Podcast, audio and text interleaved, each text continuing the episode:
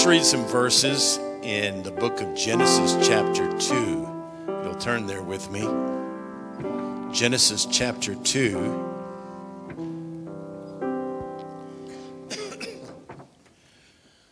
We're going to read starting with verse number 15. Genesis, chapter 2, and verse 15. And the Lord God took the man and put him in the Garden of Eden to dress it and to keep it. And the Lord God commanded the man, saying, Of every tree of the garden thou mayest freely eat. But of the tree of the knowledge of good and evil thou shalt not eat of it.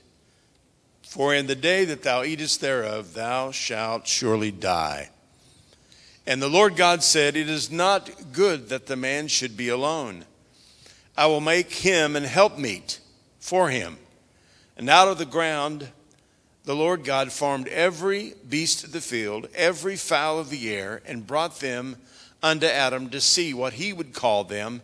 And whatsoever Adam called every living creature, that was the name thereof. And Adam gave names to all cattle, and to the fowl of the air, and to every beast of the field. But for Adam there was not found an helpmeet for him.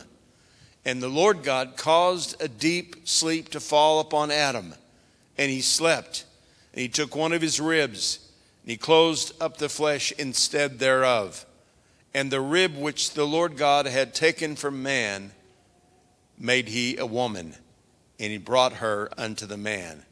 And Adam said, This is now bone of my bone and flesh of my flesh.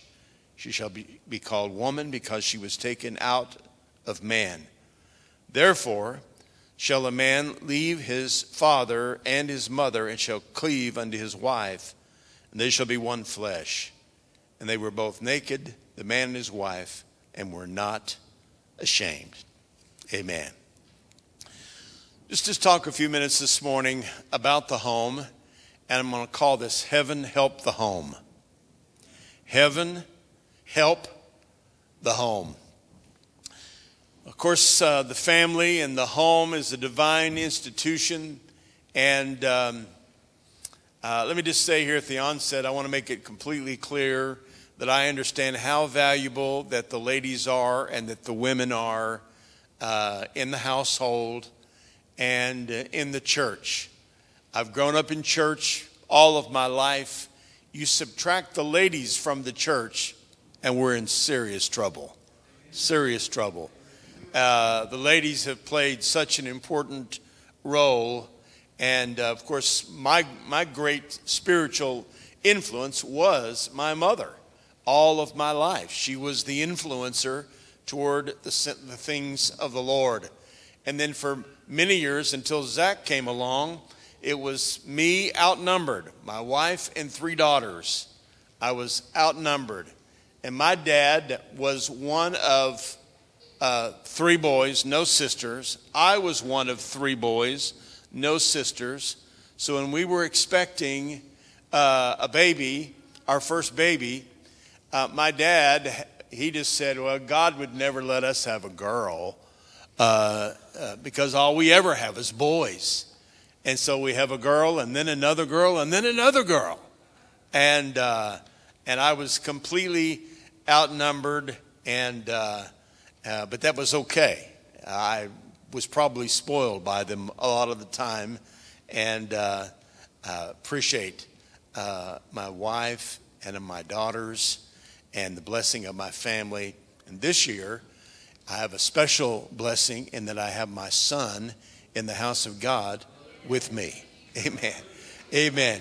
No greater blessing for a dad than to have your family uh, serving the Lord and be in the house of the Lord uh, with you. Amen. I think we all are very much aware of the fact that the home and the family and the marriage is under uh, an attack. And uh, it has become a battleground, like ground zero, battleground in our world, in our nation uh, right now. It is under constant uh, attack of the enemy against just the traditional family. Um, when I say traditional, I'm just talking about the family as it is described in the Word of God uh, what the family is, what God intended the family to be, is certainly under uh, an attack. Now, for all these dads that stood up today, I'm so thankful for every one of you. I understand none of us, I didn't have a perfect dad. I had a good dad, but he, he wasn't perfect. He had his flaws, and, and uh, all of us are dealing with that. We all have flaws. Our fathers have flaws. Uh, but uh, we, are pe- we are men who are dependent upon God. We cannot fulfill our God given calling and the role that He's given to us to play without God in our lives. When you remove God from the picture, then you have what's happening right now in the United States of America. 57% of black children in America today have no father in the home. 31% of uh, Hispanic children have no father in the home. 21% of white children in America have no father in the home. It is like a national emergency that we're in. And um, we can see that it relates to all of the crime and the murder and all of the things that are happening and the, all of the, the uh, confusion, this whole idea of gender confusion, and all these things that are happening in our world right now that are mind boggling. It's all the result of, of the attack of the enemy against God's plan for the home and uh, the family. And so when I say heaven help the home, I mean we need to we need to ask God, Lord, we need a heavenly perspective on what the home and the family needs to be. Not just our ideas about it. We need to have a heavenly perspective upon uh, what uh, our calling is as fathers and as families. Um, the scripture in Philippians 3 and 20 says, For our conversation is in heaven. The, the word conversation is a Greek word that means community or citizenship. And so it could read like this For our citizenship is in heaven, from whence also we look for the Savior, the Lord Jesus Christ. So once you become a Christian, you realize I'm not of this world anymore. This world is not my home. I don't even fit in in this world anymore because my citizenship is in heaven. And I need to have a heavenly perspective if my life, if my family, if my home is to be what God intends uh, for it to be. So, fathers, one of the responsibilities that we have as fathers is to teach our children that this world is passing away. It's all fleeting. And uh, to build your life to invest your life in things that are of this world is a horrible mistake. We need to invest our life in eternity, in heaven, in heavenly things, in things that are higher, things that are above, not the things that are on this earth. Amen. So we're not to be worldly minded, and we're to teach our children that Everything of this world is just passing away. Amen. Don't invest in it. Don't, don't make it to be the most important thing of your life. Wonderful thing about family is that it is not a man made idea, it is a God idea. God instituted family. Psalm 68 in verse 6 God setteth the solitary in families that has been the will of God that everyone be in families. Now, I understand families many times look different. Sometimes it's a single parent family, uh, not by your choosing, it just, things just happen. And I understand there's a lot of different things that happen in people's lives and families. Uh, but the reality is that God wants to establish the home and the family uh, according to the plan of God and according to the Word of God. You know, everything that you're going to do and become as an adult, God is using, God can use the family as a training ground for what you're going to become as an adult. You learn how to interact with each other, how to, how to get along with people. You may be in the same family, but you're not exactly the same. We're all different. We all have different personalities. We all have different uh, ways uh, about us. And so, in a family, we learn how to interact, how to get along, how to love one another in spite of our differences. You learn that in the home so that later on, when you're out in the workforce, when you're out in the community, when you're out in your day to day responsibilities, you've already learned in the home what it means and how that you can interact with people outside. The family is God's idea. You learn how to respond to authority in the family. In the home, we learn how to respond uh, to uh, authority and uh, to, to follow instructions from uh, your fathers. I made some mistakes as a young person, as a kid, and uh, didn't always do what I should, should have done as far as, uh, you know, responding to my own dad. My dad was, a, was a, a faithful dad in a lot of ways. He was faithful to work very hard. He was diligent uh, to, to work. He was a good example as far as the way that he treated our mother. I've never heard my dad use a curse word. I never, you know, my mom and dad, obviously, they, they had their differences, I'm sure, but I, there was never any shouting matches or any throwing things. And I can remember visiting someone's home, and uh, uh, while I was there as a boy, the, the, the, the husband and the wife got into an argument. And I thought, okay, this is normal. This happens in homes. And then it became a shouting match, screaming at one another. Then I got a little nervous because I'd never been around that before. And then they start throwing things, crash. And I thought, I have never been around this ever before in my life. And I realized as a kid, I was really blessed with a mom and dad that didn't want to kill one another. Uh, and uh, that, uh, uh, but, but it's all a part of God's plan and God's ways. And um, uh, we, I think, understand that the biblical family is under a terrible attack. There's an effort today to destroy the next generation and to try to perpetuate the chaos that's in our world today. Have you ever seen a bigger mess that we're in than we're in right now in our country? with all of this confusion and this gender mess and all of this that's going on today, it's insanity. It's complete insanity. You can't be a rational person and be talking and thinking the way that this world is thinking. But they are. And it's because they have taken God out of the picture. They removed biblical truth from the picture when you move, remove God, when you remove the Bible, then you have everyone doing what they think is right.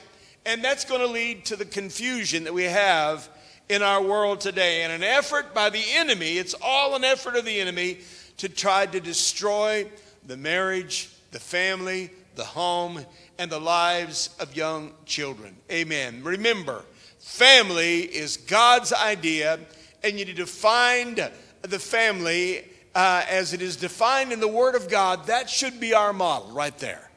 Doing it God's way, as we read to you here from Genesis chapter 2, to kind of see that God divinely instituted the home and the marriage. Amen. God said it's not good for man to be alone. It was God's idea, God's will for Adam and Eve to be brought together. Uh, it doesn't matter. I mean, the laws that today may allow for same sex marriage and things of that sort. I, I know that that's uh, now laws have been changed and things, uh, even Supreme Court decisions have been made. We live by a higher law. We live and are governed by a higher law. Anytime that the laws of the land contradict the word of God, we live by the higher law. Now, I'm not, I don't believe that you should disobey the laws of the land, but I do believe that if it contradicts the Word of God, we live by a higher standard. And it is the word of the Lord. So it doesn't matter what laws are being made, and all of this confusion that is going on today is demon inspired. It's, it's from the very pit of hell. What we need is families that understand that we're following in a heavenly pattern, pattern, a godly pattern, a biblical pattern, and, and that we are living our lives to please the Lord in that respect. Amen. So families are designed by God. Marriage is designed by God. And it is not to be confused, it is not to be changed, it is to follow the pattern of the Word of God. Amen.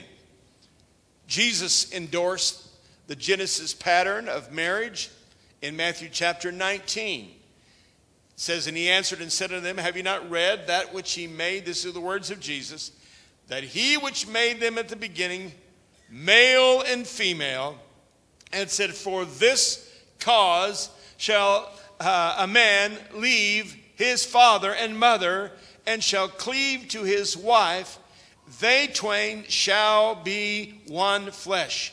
Wherefore they are no more twain, but one flesh.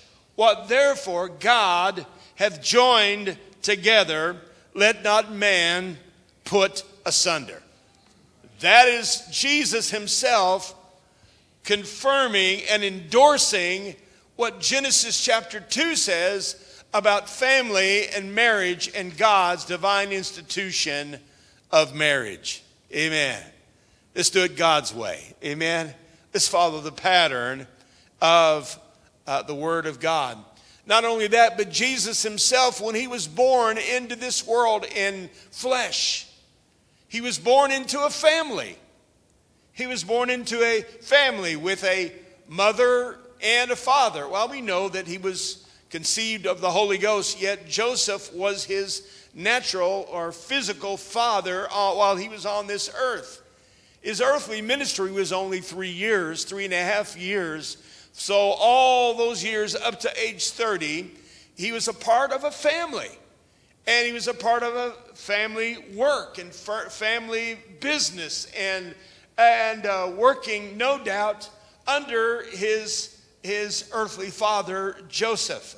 And uh, the Bible says that he went with them, he was subject unto them, and his earthly ministry did not begin until he was 30 years old. So, all of those many years, he was living those many years of his earthly life in a home in a family, in a family designed the way God in, intended that the family was to be. So Jesus endorsed it with his preaching and teaching, and he was even born into a normal family. Amen. A biblical family. And then God's plan was for the men to lead in their homes. We have a responsibility, men. That doesn't mean that we're to be uh, overbearing. It doesn't mean that we're to mistreat them and use our authority. The Bible says, don't provoke your children to wrath, don't discourage them. And really, it's just describing a man taking advantage of his position to lord over his family. That's not the will of God. But it is the will of God that you be a leader, that you be an example to your family, to your children, that you lead them in the ways of uh, the Lord, that you direct them and that you teach them and that you instruct them in the ways of the Lord. So it's a heavy responsibility. Don't shirk it. Don't shirk your responsibility. Live out your life and realize that God puts you in, uh, in your family for a purpose. Amen. In the state of Oklahoma, you can get a, a license to operate a motorcycle when you're 14 years old. And I, I was making money when I was a teenager. And I had enough money to buy a motorcycle, and a lot of my buddies, they had motorcycles, but my dad said, no, no motorcycle. Can't do that. Oh, I was not happy with my dad. He probably saved my life, uh, but uh, uh, he, he, said, No, save your money. And when you get, sorry, Merle, uh, and any other motorcycle uh, riders around here, uh, but my dad said no to the motorcycle. He said, Save your money when you get 16 and you can buy a car. Well, when I turned 16, I went out and bought a car and I didn't even talk to my dad about it. And my dad was not happy because I went out and bought a car and the car was not that good of a car. It looked good, but my dad would have checked it out mechanically, I'm sure, and he wasn't happy with me at all for buying the car uh, that I bought on my own at 16 years old. And then I paid the price for it because just a few months after I bought it, the, the re- reverse went out in it, uh, the transmission. And so everywhere I went, I had to make sure that I parked the car so that it would roll out of the parking place. And it was always a reminder to me oh, my dad was right. My dad was right. He was right. I can't, I, I can't back out. My dad was right. it looked good. As a matter of fact, it was a 57 Chevy Coupe. I bought it for $500. If I would have just kept it, it probably would be worth $30,000, $40,000 now, uh, even with a bad transmission. and it, uh, but I sold it for just a few hundred dollars. I don't remember and it was only able to go forward, no reverse in it at all. I couldn't afford to get the transmission uh, fixed. I learned my lesson. I should have paid attention to my dad. I should have paid attention to him. Amen. So God puts fathers in homes to lead their children. Amen. Dads, be an example of godliness, be an example of faithfulness, be an example of righteousness. Live a life before them uh, as an example of godliness. And then another thing is that a father and a husband is to be a provider, the Bible says. 1 Timothy chapter 5 and verse 8 If any man will provide, provide not for his own, especially those of his own house, he hath denied the faith and is worse than an infidel. Now, some of the other versions of the Bible, uh, they, they don't use that word infidel, they use the word unbeliever. I don't know about you, but an unbeliever and an infidel, that's not the same thing to me. An infidel, that sounds really bad. An infidel, it sounds horrible. If you don't provide for your home, if you don't provide for your household, you are worse than an infidel. I know you probably get tired of my father's stories, but I'll tell them anyway. My dad was a faithful person to go to work, even when he had a lot of physical limitations. He had uh, back surgeries. He wasn't able to, uh, uh, to do a lot of things. He hurt his back playing ball. He was a baseball player uh, when he was a young man and he could throw a ball 90 miles an hour. Now, any of y'all know anything about baseball? Anybody can throw a baseball 90 miles an hour. That is something. And so I learned uh, as a catcher. I was uh, I played ball and I was a hind catcher, and he would burn me up uh, with that. Uh, uh, and I, and I, I, just dreaded it because he would throw the ball so hard, and uh, uh, to catch that ball, it would just burn the, your hand. Uh, he threw the ball so hard. But my dad was injured playing ball, and then he re injured his back uh, in the job that he had. So he ended up having surgeries, two back surgeries in his life, and then ended up having to. Uh, uh, to quit working when he was just, just before he turned 60 years old. He was disabled and unable uh, to work anymore but he was always a provider. Now, here's what I saw as a kid I saw my dad going to work when he was in terrible pain.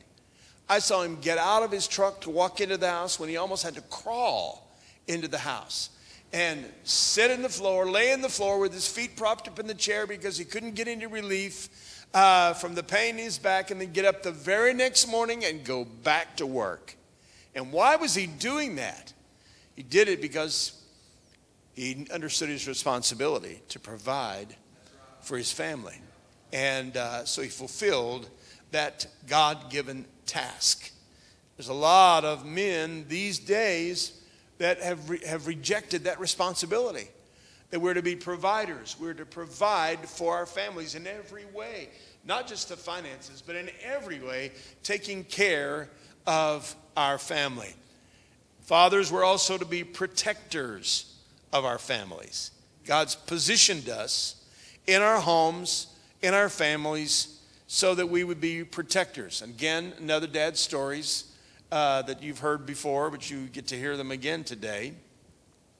My dad was not a drinker. He was not a smoker, or he was a smoker, but he was not a curser. Uh, and uh, but as uh, uh, he had two uncles that were that were alcoholics. My grandmother's brothers were alcoholics. One of them died in a fire because of alcoholism. Uh, but uh, his uncle came to the house when I was a boy and wanted to stay with us. He wanted uh, and asked my dad, I, I, don't have anywhere to go. I don't have anywhere to stay. Can I stay with you for a while? I can remember where I was at, standing in the yard, listening to my dad talk to his uncle, saying to him, I'm sorry, you can't stay here. I've never allowed my boys to be around alcohol. I've never allowed them to be around drinking, so I just can't allow you uh, to stay here. Wow, that made a huge impact upon me. And I realized my dad was trying to protect me from something that was going to destroy, that potentially could have destroyed my life. Thank God for dads that are protectors. Fathers, you have a responsibility. Protect your, your daughters, protect your sons, do everything that you can to protect them, to, to keep them not only physically safe, but spiritually protect them from things that come against them and everything to, that the enemy sends to try uh, to attack uh, your children. Amen. Amen. I remember as a little bitty kid, and a little bitty kid in the house, and the, late in the middle of the night, getting scared when it was dark, wake up in the night and, and hear noises and think, oh, what's going on? I'm getting afraid, only to hear my dad on the other end of the house cough or clear his throat. And I would think, oh, dad's in the house. I'm okay. I'm safe. He's in the house. I'll be all right. Dads are protectors, dads are providers, dads are spiritual leaders to lead and to be examples uh, to our children. Joshua knew the responsibility uh, that he had, and he declared it to all of Israel. And uh, leaving it up to all of the men. He was an example to those that he was a leader to, but he was also a leader to his family. Joshua 24. If it seem evil unto you to serve the Lord, choose you this day whom you will serve whether the gods which your fathers served that were on the other side of the flood, or the gods of the Amorites, in whose land you dwell. But as for me and my house, we will serve the Lord. God give us dads who will make that kind of a decision. Uh, that as for me and my house, we are going to live for God. We're going to serve the Lord. We're going to honor the Lord with our life. And life uh, decisions. So, dads, the spiritual direction of your sons and your daughters has so much to do with the decisions that you make. Are you willing to be a man of God? Are you willing to follow the word of the Lord? Are you willing to bring a little heaven down into your home and to your household and to teach them? I understand that fathers teach their sons and daughters a lot of things. There's nothing more important than teaching them the, the value and the importance of knowing God, serving God, having a relationship uh, with the Lord, and instilling that into their hearts and into their lives. Amen. Fathers, you have a big responsibility. Don't neglect it. Don't neglect it. It's an awesome thing whenever a little baby is born. And I remember, you know, when our babies were little bitty things, thinking about of the awesome responsibility that we had when you, when, that, when you take that little baby uh, into your arms for the first time and they're, you know, they're so innocent and precious. And, and uh, but remember, they all have an eternal soul. They're all going to spend heaven or hell somewhere. They're going to go into eternity one day. And what you say and what you do and the example of your life will have much to do with where they spend eternity. So make the impact, make the decision, just like Joshua did. It's for me and my house, we're going to serve God. We may not have the biggest house, we might, we might not have the biggest uh, bank account, we may not have a lot of things that the world thinks is important. Uh, but uh, uh what they are going to have is they're going to have uh, uh, some spiritual things instilled into them, the Word of God instilled into them, uh, the things of God, spiritual things instilled into their life, so that they grow up understanding what is the priority of your heart, the priority of your life. Knowing God, serving God, living for God. Nothing is more important than living out the days of your life serving the Lord and teaching our sons and daughters and our grandchildren the ways of the Lord. Amen. Praise God. God help our families. God help our homes. God help our marriages.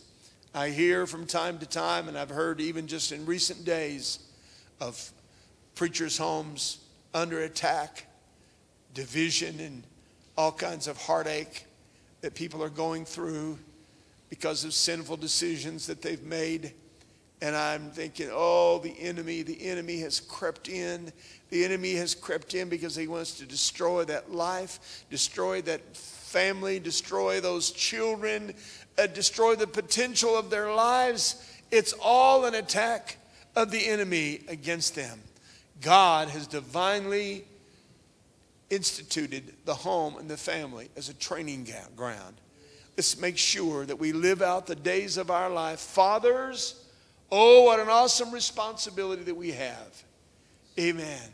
To teach them and to train them in the ways of the Lord. Nothing more important, nothing more important that you could ever do. Let's pray. Father, we thank you this morning for every one of these dads. And Lord, so many of us have been blessed to have good dads, and we're grateful, Lord.